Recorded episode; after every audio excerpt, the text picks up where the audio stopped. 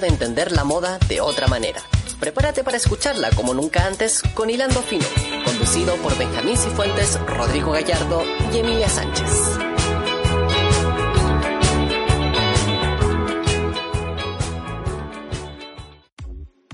Ya en episodios anteriores hemos hablado sobre el vestuario en series y películas.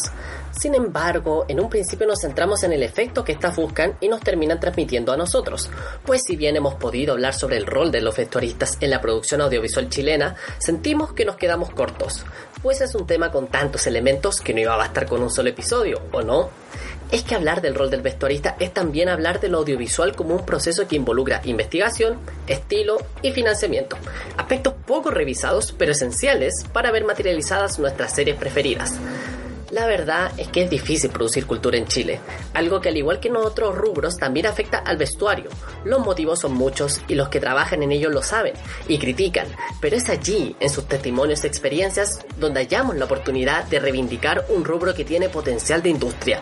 Es tiempo de cambiar de canal, pues hoy hilamos fino sobre el diseño de vestuario en Chile.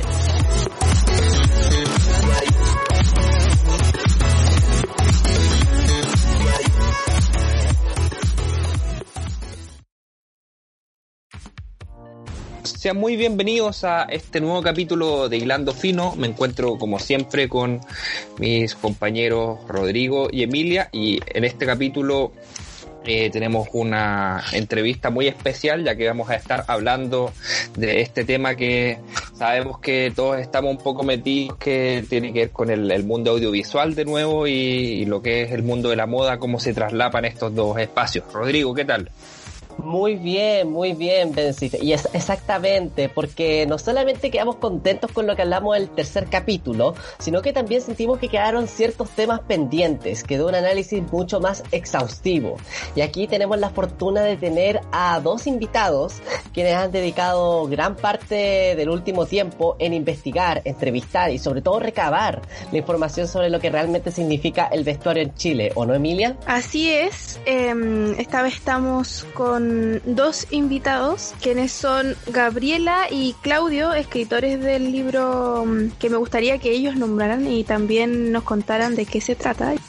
Hola, yo estoy acá, ¿cómo están? Muy bien, Claudio. Bien. Buenos días, gracias por la invitación y aquí estamos para hablar del, proyecto y del libro. Gabriela, ¿qué tal tú Hola. Sí. Bien, me había perdido un poco el, audio la última parte, entonces me quedé ahí un poco blog, pero todo bien. Bien, acá estamos súper contenta de, poder hablar un poquito de, de, este proyecto. El libro se llama Vestir para contar, el diseño de vestuario en la ficción audiovisual chilena. Ese es el título. Lo que primero que me gustaría que hablaran un poco es sobre la concepción y desarrollo de este proyecto, porque igual tengo entendido que empezó casi el 2015 y ahora recién se viene a publicar, entonces ah, debieron haber sido muchos años de preparación, gestión y finalmente realización. Bueno, yo creo que la idea se gesta en cada uno de nosotros en forma independiente. Primero cada uno al tener sus intereses, yo en mi, en mi área, Claudio en la suya, de alguna forma nos empezamos a interesar en excavar un poco en este tema, ¿no? Para mí es, es una idea de hace muchos, muchos años, porque como es mi rubro, me parecía interesante generar algo y Claudio por su lado también es un, apasionado del cine y de todas las obras audiovisuales que pueda consumir. Entonces, bueno, yo creo que Claudio creo que es mejor para las fechas que yo, pero para mí ya creo que son aproximadamente dos años entre que nace la idea, nos conocemos a través de, una prima de Claudio, que es Sandra.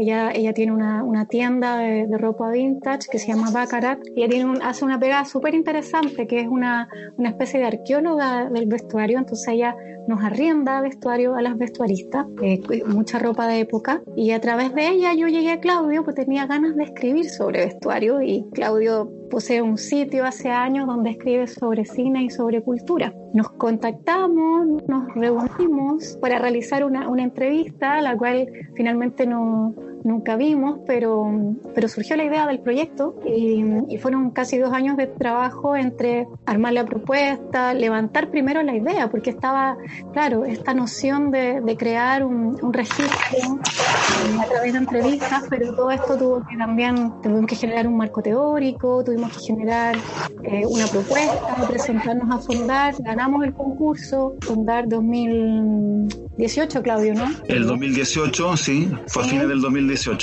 Eso, y dedicamos todo el 2019 y, lo que va de 2020 a trabajar en este proyecto. Así que ha sido eh, harto tiempo dedicado al libro, la verdad. Y sobre todo también hay un tema que es cuando uno comienza a hacer las investigaciones, muchas veces como que uno viene con ciertas hipótesis o como con ciertas ideas de cómo va a salir. ¿Qué elementos les terminaron sorprendiendo? Así como qué cosas esperaban que fueran de cierta forma, pero terminaron siendo como todo lo contrario a la hora de hacer la entrevista. Bueno, eh, yo siento que cada uno de nosotros lo ve vivido si bien em, nuestro trabajo es, mutuo, digamos, es de dupla, trabajamos todo en, forma común, ¿no? mucho, mucha investigación, mucho visionado. A mí me sucede que, que soy parte un poco del rubro, entonces para mí fue un viaje súper interesante poder sentarme a, hablar del tema y en el fondo lo que te pasa a ti también como, como diseñadora, vestuarista, es que tú tienes nociones de cómo hacer tu trabajo, pero, pero al momento de enfrentar la investigación tú tienes que, darle un marco teórico también. Teórico también. Esto es bien. Es bien de aprenderlo, aprenderlo proceso de trabajo. de trabajo. De mí eso ha sido bien interesante también de poder conversarlo con los colegas. Eh, porque finalmente hemos llegado un poco a la conclusión de que no es algo que se enseña en las escuelas. Por supuesto te entregan bases, si tú estudiaste cine, si tú estudiaste teatral, diseño de vestuario, hay ciertas bases que las carreras te entregan, pero, pero hacer el diseño audiovisual de una película, una serie, es básicamente algo que se aprende ahí en terreno. Y eso a mí me parece que ha sido bien, bien interesante para mí, en particular, de poder conversarlo con, personas que yo además considero tremendamente talentosas y, admiro mucho su trabajo. Otra cosa importante también es, entender cómo estas personas ponen su trabajo al servicio de la obra, que es un todo, que ninguno de ellos considera su trabajo más importante que el del resto. Eso es básico para poder dialogar con las otras áreas de una película por ejemplo, con fotografía, con un director de arte, con incluso con ambientación, porque todo tiene que tener una concordancia y todo tiene que cerrar de cierta forma y ningún elemento es más importante que el otro. Y esa misma como se puede decir, humildad al, momento de ver su trabajo también es muy importante para ellos relacionarse con sus propios equipos. El diseñador de vestuario interactúa con muchas personas, el equipo a veces es pequeño, tienes dos, tres asistentes, pero tú interactúas con muchas más personas, sastres, modistas, zapateros, es interminable la lista de personas. Entonces, tú tienes que tener un, una personalidad, siento yo, bastante dúctil en el sentido de que tienes que ser capaz de enfrentar cambios, problemas de última hora, valencias de presupuesto o de tiempo que muchas veces se presentan y eso es bien común a nuestros entrevistados. Hay otros elementos más que quizás los pueda nombrar Claudio para no extenderme yo tanto, que quizás quieras señalar alguna otra cosa que a ti te haya llamado la atención o varias. Mira, hay un tema importante que, que yo creo que se aplica a muchos trabajos, ¿no? Ciertamente hay trabajos donde el estudio, la planificación antes de tomar cualquier decisión y emprender un plan de acción puede que sea aún más relevante. Pero en este trabajo que tiene que ver con, con arte, con estética, o sea, que es un trabajo que se inscribe dentro de lo artístico y, que también contribuye a construir una determinada estética, hay abordajes que son diferentes. Y eso es súper importante para cualquier persona que se quiera desempeñar en, en el audiovisual, en el diseño de vestuario, en el arte. Hay personas como Francisca Román, por ejemplo, destacada diseñadora de vestuario de los 80, de Ecos del Desierto, que son muy de, investigar, son muy rigurosas en su aproximación al trabajo, y otras que no es que no sean rigurosas, pero que, también enfatizan mucho el, aspecto de la, de la intuición, como Muriel Parra, que, es la vestuarista de, la, de Neruda, ya ahora de la serie El Presidente, que se está dando en, estas semanas. Y eso también es importante rescatar, de, de que hay distintas maneras también de enfrentar el trabajo. Hay algunas diseñadoras y diseñadores que son más de planificación absoluta, de, investigación exhaustiva, otras son de intuición, de estar muy abierta también a ir cambiando su mirada durante el proceso, eh, de ir recibiendo eh, comentarios, aunque todas en general y todos en general se van abriendo también a lo que sugieran eh, los actores y sobre todo actores que tienen miradas bien interesantes y, y, porque tienen mucha experiencia también. Estoy hablando, por ejemplo, de un Alfredo Castro que no pudimos entrevistar, pero también del caso de Aline Kuppenheim y de otros actores que, que se involucran bastante en el, en el proceso. Sí, porque cabe, hay que recordar, este libro es una recopilación de 25 entrevistas donde se hace un trabajo de entrevistar a directores, a, actores, actrices y gente dedicada a este espacio del, del, diseño del vestuario y bueno a mí me llamó la atención como hay hartos actores actrices dentro del de, la gente que está entrevistada, eh, se menciona harto también la idea como del, de la prueba de vestuario, como de mm. momento definitorio dentro de la construcción del personaje, como de ir a conocer estos, estas bodegas de repente que tenían los canales o, o otras cosas, como distintos procesos como de conversar con, con la persona a cargo y a ir descubriendo a través de bocetos o ir, viendo fotos, ir hablando según el, un poco el contexto de, la producción. No sé si nos pueden contar un poco de eso también, como el, e, esa importancia también de ese proceso que, vieron ustedes. Mm.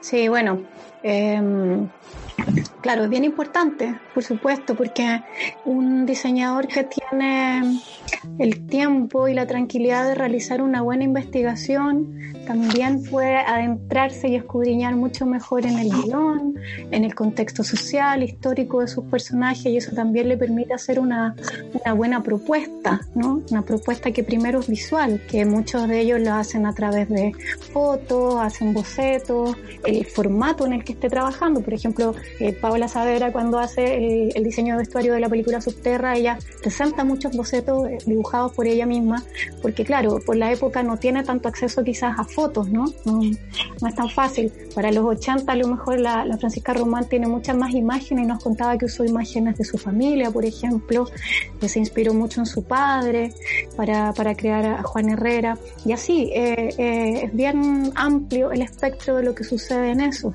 Pero luego esa propuesta que, es en dos dimensiones, ¿no? Porque son imágenes, son bocetos, son fotos, se tiene que trasladar a una prenda, a una prenda que tiene, que tiene cortes, que tiene texturas, que tiene colores, y esa prenda podría decir que toma vida y que se transforma en un vestuario cuando es usada por el actor. Entonces el, el instante de la prueba de vestuario muy, muy trascendental no solo para el diseñador de vestuario, también para el actor, para el director, en el fondo para todo este equipo que se concentra en crear esta imagen. Director de arte también participa de las pruebas de vestuario, eh, en, conjunto se opina y se decide qué es mejor, y, ahí la opinión, y, no solo la opinión, porque no es solamente un tema de me gusta no me gusta, es la sensación que experimenta el actor al probarse este vestuario. Es súper importante también eh, para mí eh, esta información que nos entregan estos diseñadores, recalcar que muchas veces ellos conocen al actor en el instante de la prueba quizás solo han podido verlos una vez antes, no es necesariamente un trabajo que se venga desarrollando en conjunto eh, desde que se inicia el proyecto. Muchas veces el actor y el diseñador se conocen por teléfono, conversan un poco, se mandan información y en el momento de la prueba recién logran unir estas dos metodologías o estas dos formas de, entender ¿no? el personaje, que una es la del actor, que es quien lo va a representar, y otra es el diseñador, que es quien está proponiendo estas determinadas prendas que lo que buscan es crear un estado de ánimo o un concepto detrás, ¿no?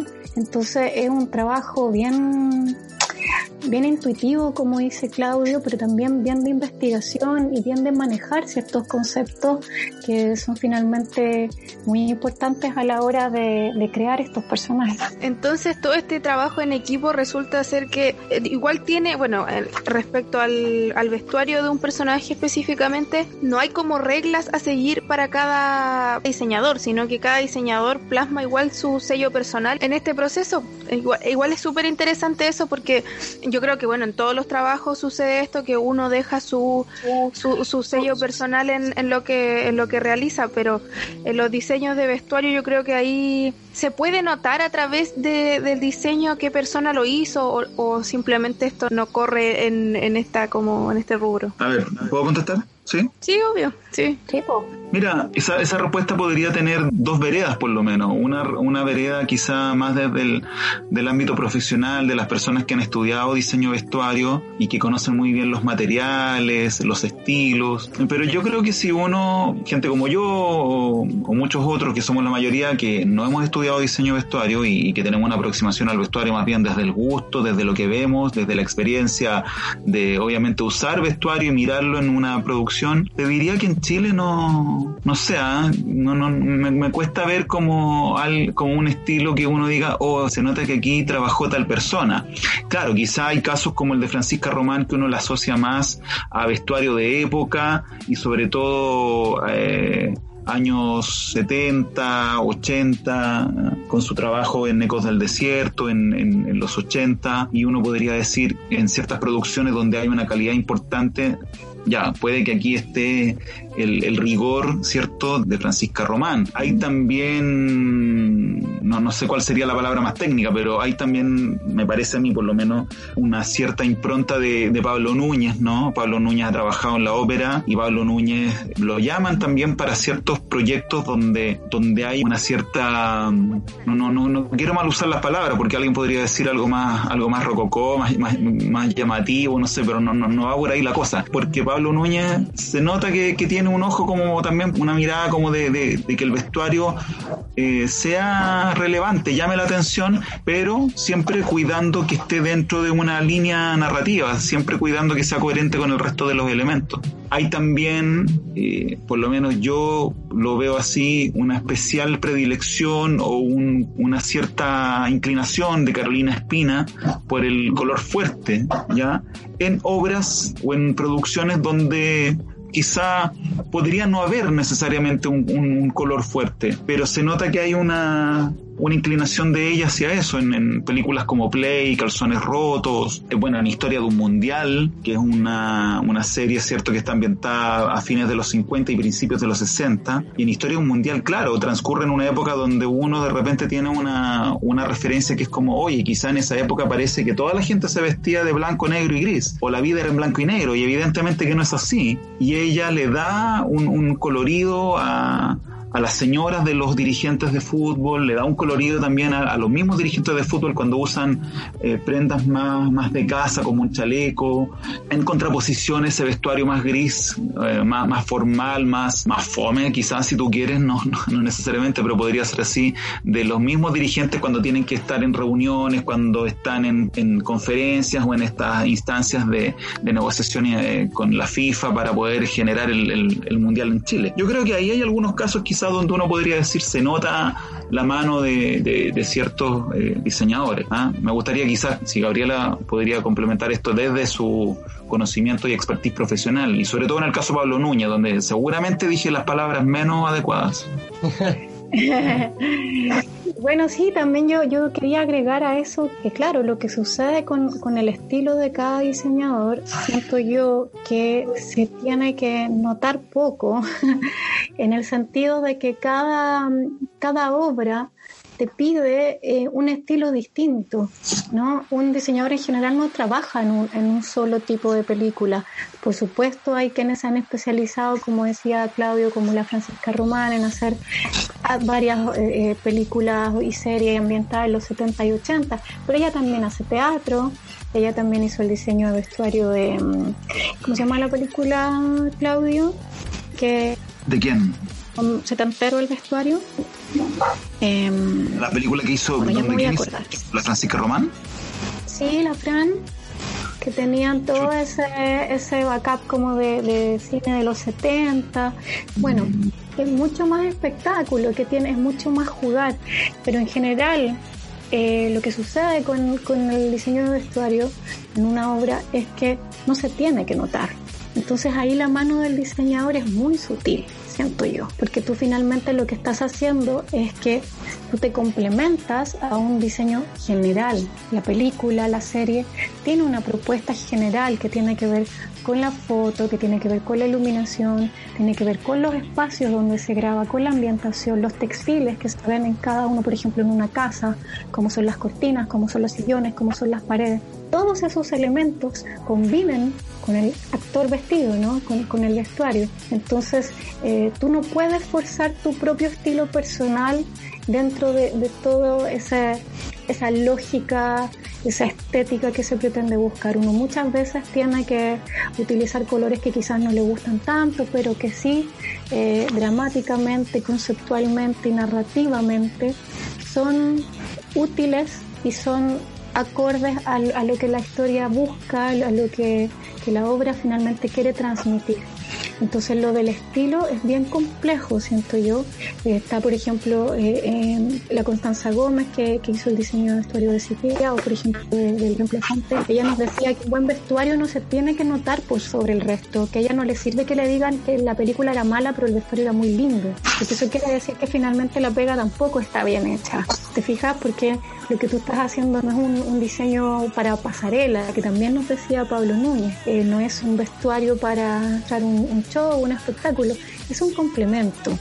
Entonces, claro, en el caso, por ejemplo, de Pablo, él maneja muy bien las texturas, los pesos, todo lo que es histórico, como en el caso de la Doña, que, que no, que es, la Quintrala, que es una época que no es muy fácil de representar. Entonces, claro, ellos se han especializado, se puede decir, cada uno en, en un tipo de, de series o de películas, y ahí podríamos quizás reconocer una mano. Y lo que más se reconoce, que ya esto es como más a nivel medio audiovisual, es la excelencia del trabajo. Eso sí habla de cada uno de ellos, siento yo. Tú estabas hablando también de sobre este vestuario de época, que de hecho se da mucho a, a nivel transversal en todas las producciones que ustedes analizan dentro del libro de alguna manera a través de los testimonios que son como series películas y telenovelas.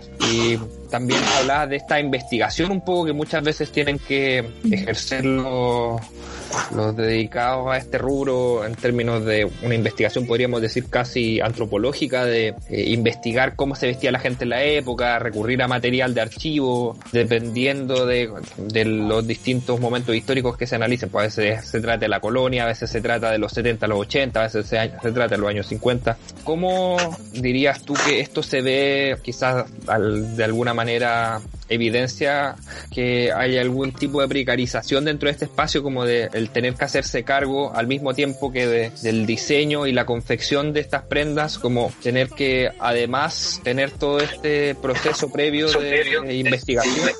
¿Crees que hay algún quizás tipo de precarización en ese sentido? Sí, sí, sí. Eh, es un poco lo que sucede con, con todas las áreas. Proyectos en general contemplan poco tiempo de preproducción. Ese es un tiempo vital en cualquier tipo de producción, porque a veces eh, quizás la serie no es de época, pero está, está centrada en un mundo que tú no, no, tienes por qué conocer ni manejar. No sé, la Francisca Román nos contaba de cuando hizo Pulseras Rojas, ella fue a un hospital, hizo visitas para conocer cómo se trabajaba, cómo se vestían las personas adentro, qué elementos utilizaban. Eso es súper importante en el momento de, contar una historia, porque tú tienes que transmitir una, cierta realidad, una cierta verosimilitud. Y los equipos por lo general son pequeños, entonces si tú eres tú y una asistente entre dos personas es harta pega lo que hay que hacer y muchas veces tienes un mes, tienes que conseguir la ropa de alguna forma, mandarla a hacer, comprarla, ir a buscarla a veces a regiones, afuera de Chile, incluso han salido algunas, probar todo ese vestuario y es, si tú piensas, es un tiempo bastante acotado y es un equipo muchas veces también acotado. Entonces, a mí me parece todavía más importante el logro de obtener un resultado como el de nuestros entrevistados, por ejemplo, cuando el tiempo muchas veces les es bastante escaso. Eh, respecto a eso igual y sumando un poco lo que dijo Francisca Román, puesto que nosotros también tuvimos el agrado de tenerla en nuestro programa, eh, yo siento que este libro te permite tener dos lecturas, porque una es como esta épica del vestuarista que, oh, increíble el rol de sacrificio y el rol de esfuerzo que hacen y a veces que uno no lo nota cuando lo ve en pantalla, pero también está como una lectura un poco más negativa que es como, oh por Dios, la gente no reconoce su trabajo o muchas veces veces no se les da el reconocimiento o el crédito que deberían. Porque a mí todavía se me sigue grabando mucho en la cabeza lo que me dijo Francisca Román cuando nosotros le preguntamos sobre la industria del, del vestuario en Chile. Y ella decía de que no había industria, de que todo era a muy a una escala dismuta. Como que todavía Chile está estancado y le falta dar como ese salto, así como, wow, aquí tenemos industria de los vestuarios a nivel audiovisual. Ahora, Sí, efectivamente, a ver, un propósito de la investigación era realzar, ¿cierto?, a un rubro, realzar un rubro y poner de relieve el trabajo de este rubro dentro de la producción audiovisual. Nosotros lo decimos en el libro y lo hemos dicho también en, otras instancias, que claro, generalmente cuando se reconoce el audiovisual y el, el audiovisual chileno ha tenido, yo creo, una, un auge, un, un crecimiento en calidad, digámoslo así, tanto en el cine como en las series más o menos en los últimos 15 años, podríamos decir, ya, o quizás desde Machuca, por, por mencionar un hito en particular.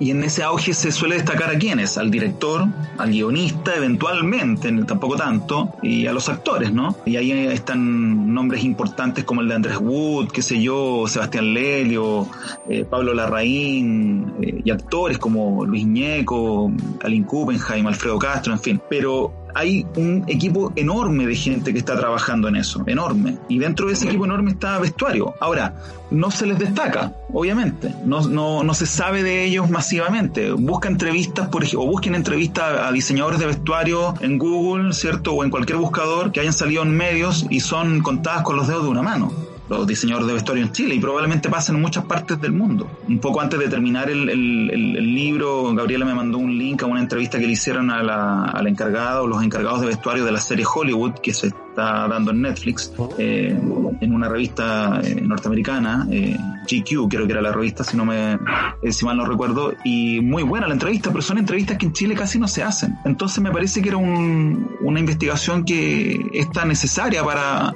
para darle relevancia al trabajo que se hace. Ahora, a este no reconocimiento, por decirlo así, es propio del, del, mundo laboral casi, porque si tú piensas en, en, por ejemplo, mira el ejemplo que te voy a dar, piensa a propósito del, de los efectos del COVID, del, coronavirus en la industria aeronáutica que lo está pasando pésimo, generalmente se reconoce a quién, a los CEO de las empresas, a los, a los, a los máximos ejecutivos y a los pilotos, porque son las figuras más, más llamativas quizás, pero hay un, un espectro de gente súper importante, o sea, los que trabajan en mantenimiento, son importantísimos para la industria aeronáutica. Quizá me fui a un extremo, a, una, a una, industria que, que, no tiene mucho que ver con, con el audiovisual, pero piensen en la misma industria de, de, la televisión. Si nos concentramos solo en televisión, se suele hablar de los rostros, de los directores, y muy de repente y con suerte de un guionista, ¿ya?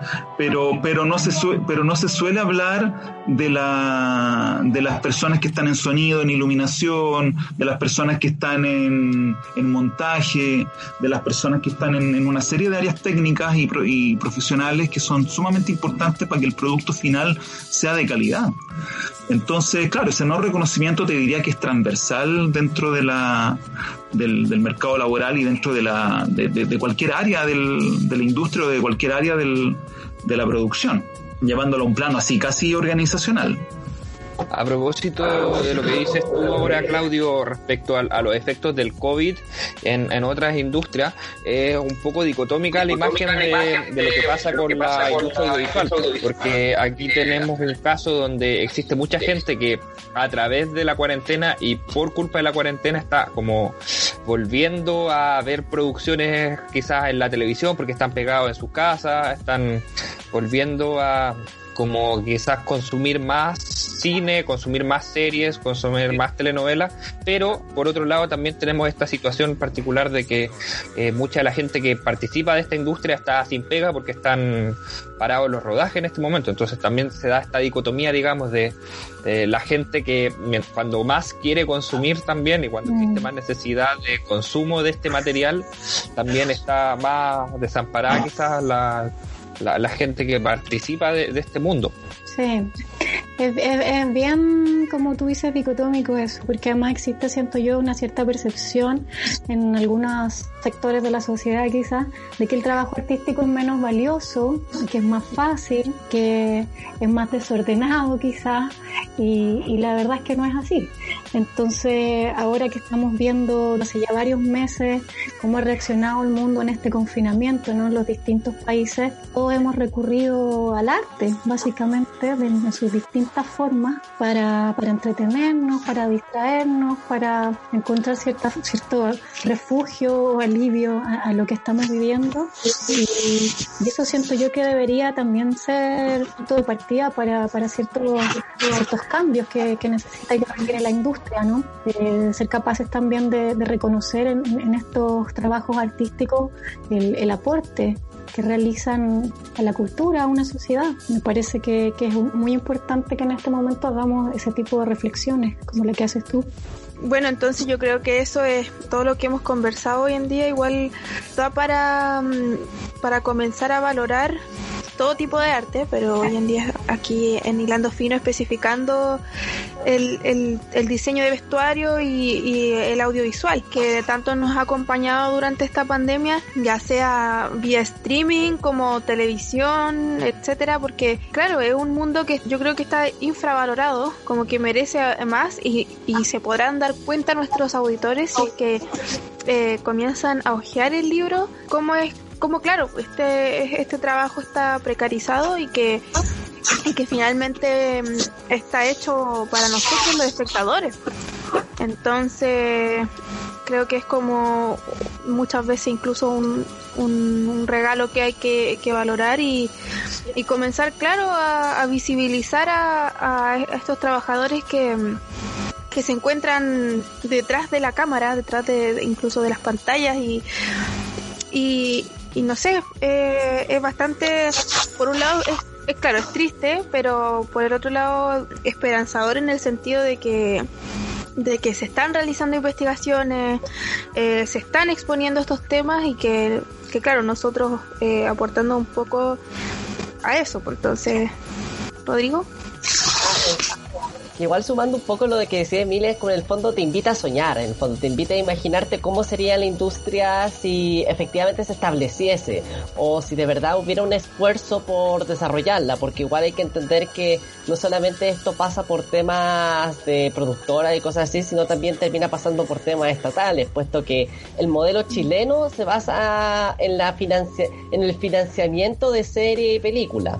Esa es como al final la, la dinámica que tenemos acá en Chile para producir contenido audiovisual. Tenéis que ir con tu carpetita de proyectos a Corfo o, al CNTV y decir, por favor, de verdad, este proyecto es mi vida, por favor, acéptenmelo.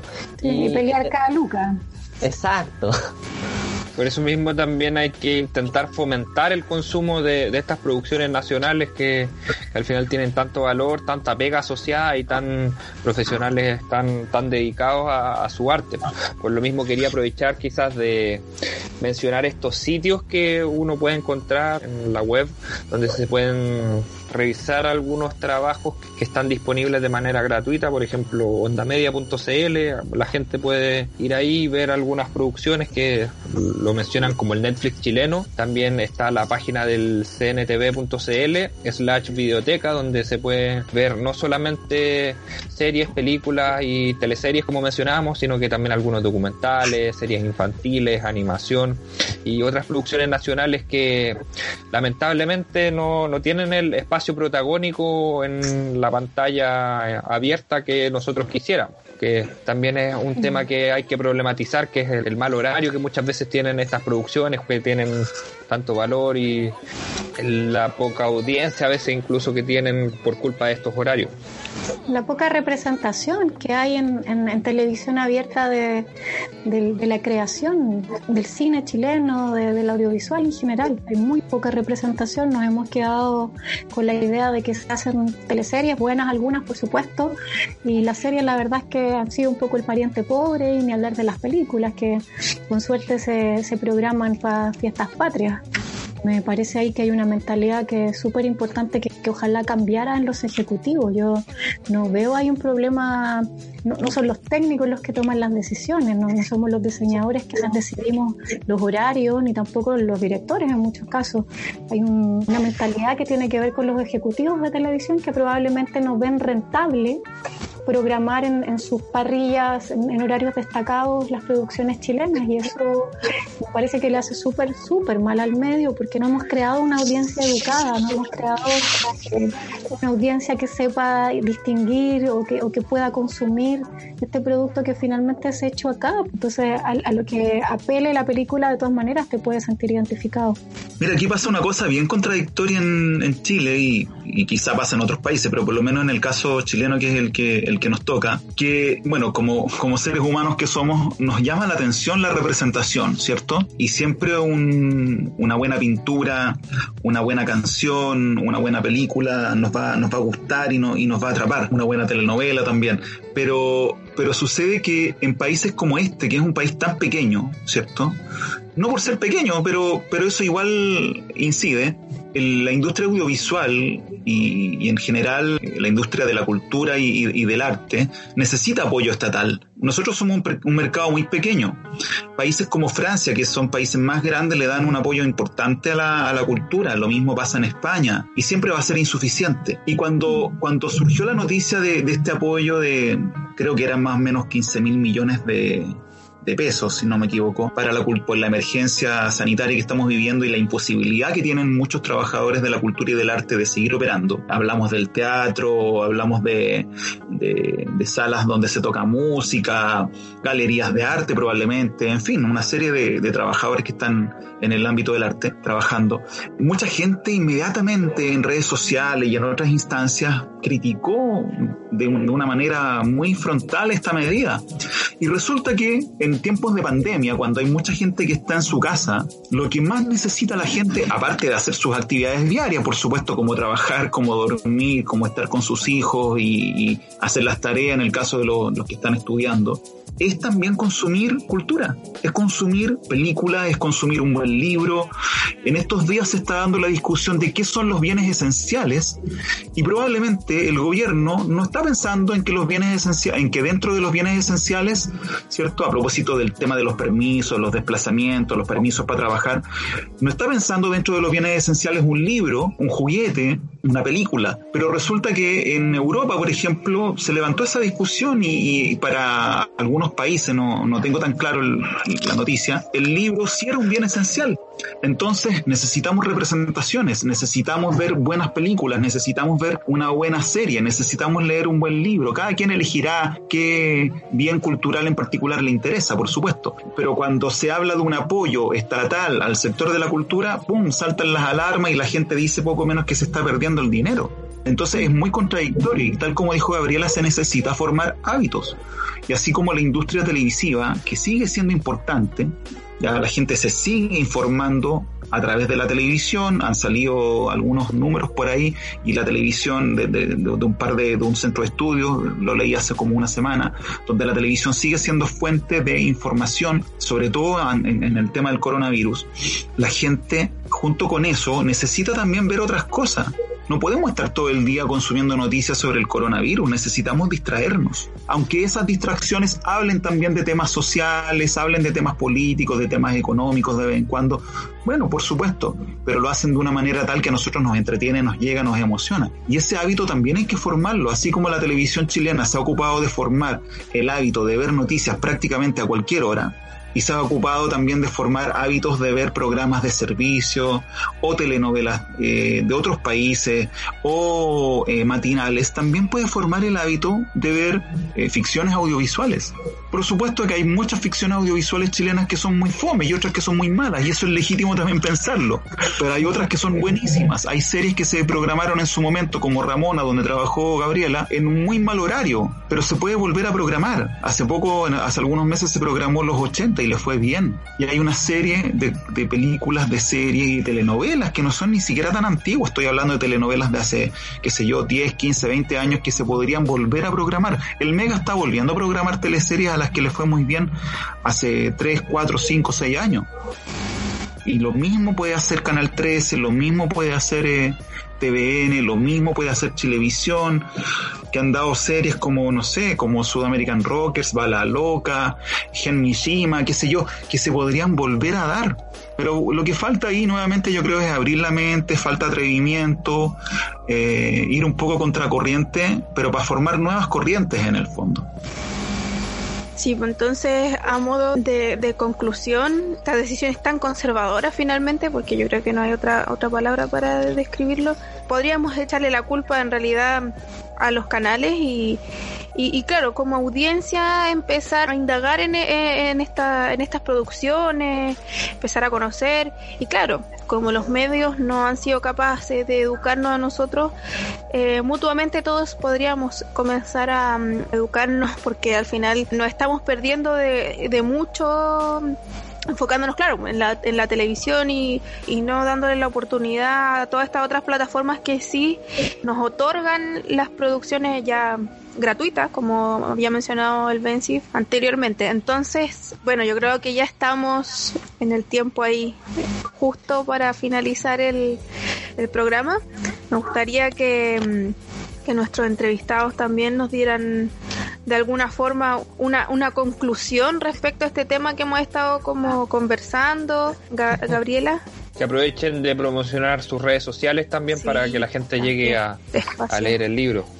Sí, eso, quería, quería partir diciendo el, el, el, nombre de nuestro Instagram que es arroba diceno guion bajo de guion bajo vestuario lentito para que se entienda, ahí está el link de descarga del libro en nuestra bio. O sea, pueden acceder gratuitamente con solo un clic a conocer este libro. Son, son 300 páginas, 25 entrevistas, imágenes a todo color, está bien entretenido, es bien bonito, ahí tienen lectura para harto rato. También hemos ido compartiendo ciertas entrevistas que nos han realizado, ha sido súper bonito ver el interés que se ha generado en, en, en ciertas personas, a mí eso la verdad es que me, me da harta esperanza de lo que de lo que estábamos hablando que sí siento que hay una valoración y, una necesidad de, de, algunas personas de conocer un poco más sobre este trabajo.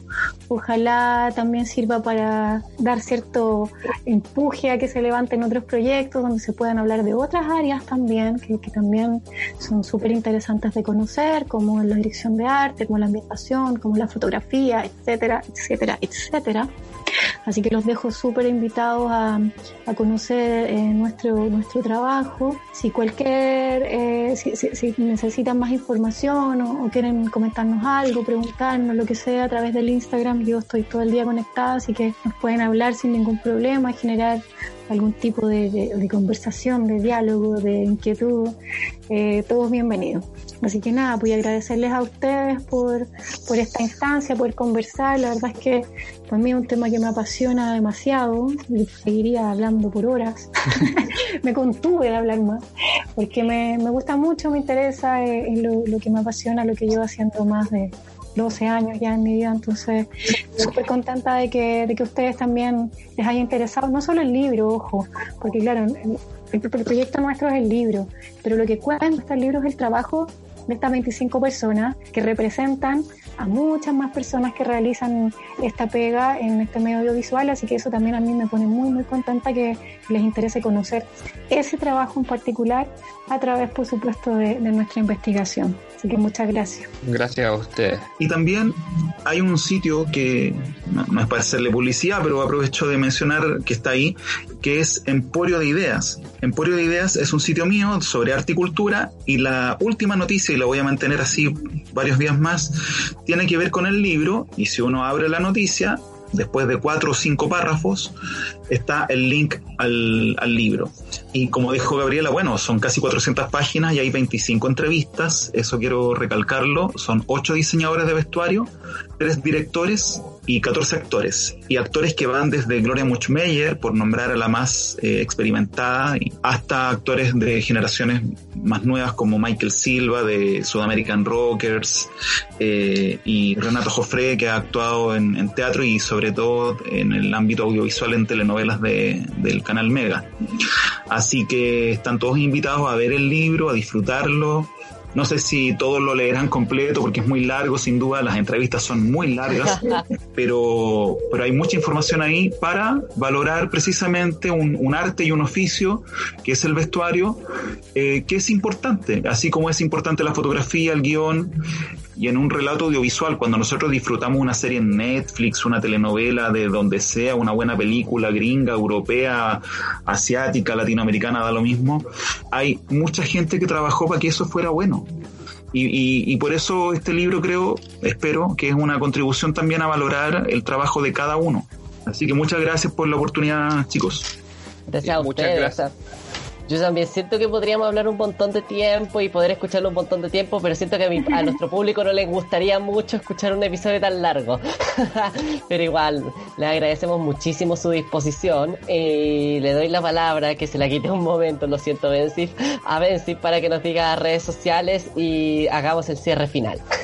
Sí, muchas gracias a Gabriela Tapia y Claudia Barca por este testimonio sobre el, libro que pueden encontrar en, redes sociales, Vestir para Contar, Diseño de Vestuario en la Ficción Audiovisual Chilena. Y Aprovecho de recordar también nuestras propias redes sociales. Nos pueden seguir en Instagram a nosotros como arroba hilando punto fino guion bajo, nos pueden seguir también en Twitter, hilando fino guion bajo, y nos pueden seguir en Facebook. También nos pueden escuchar a través de Spotify e ebooks. Así que muchas gracias a nuestro público, muchas gracias de nuevo a Gabriela y a Claudio, y nos vemos en la próxima semana con un nuevo episodio de Hilando Fino. Adiós. Chao, gracias. Chao, que estén súper bien. Muchas gracias.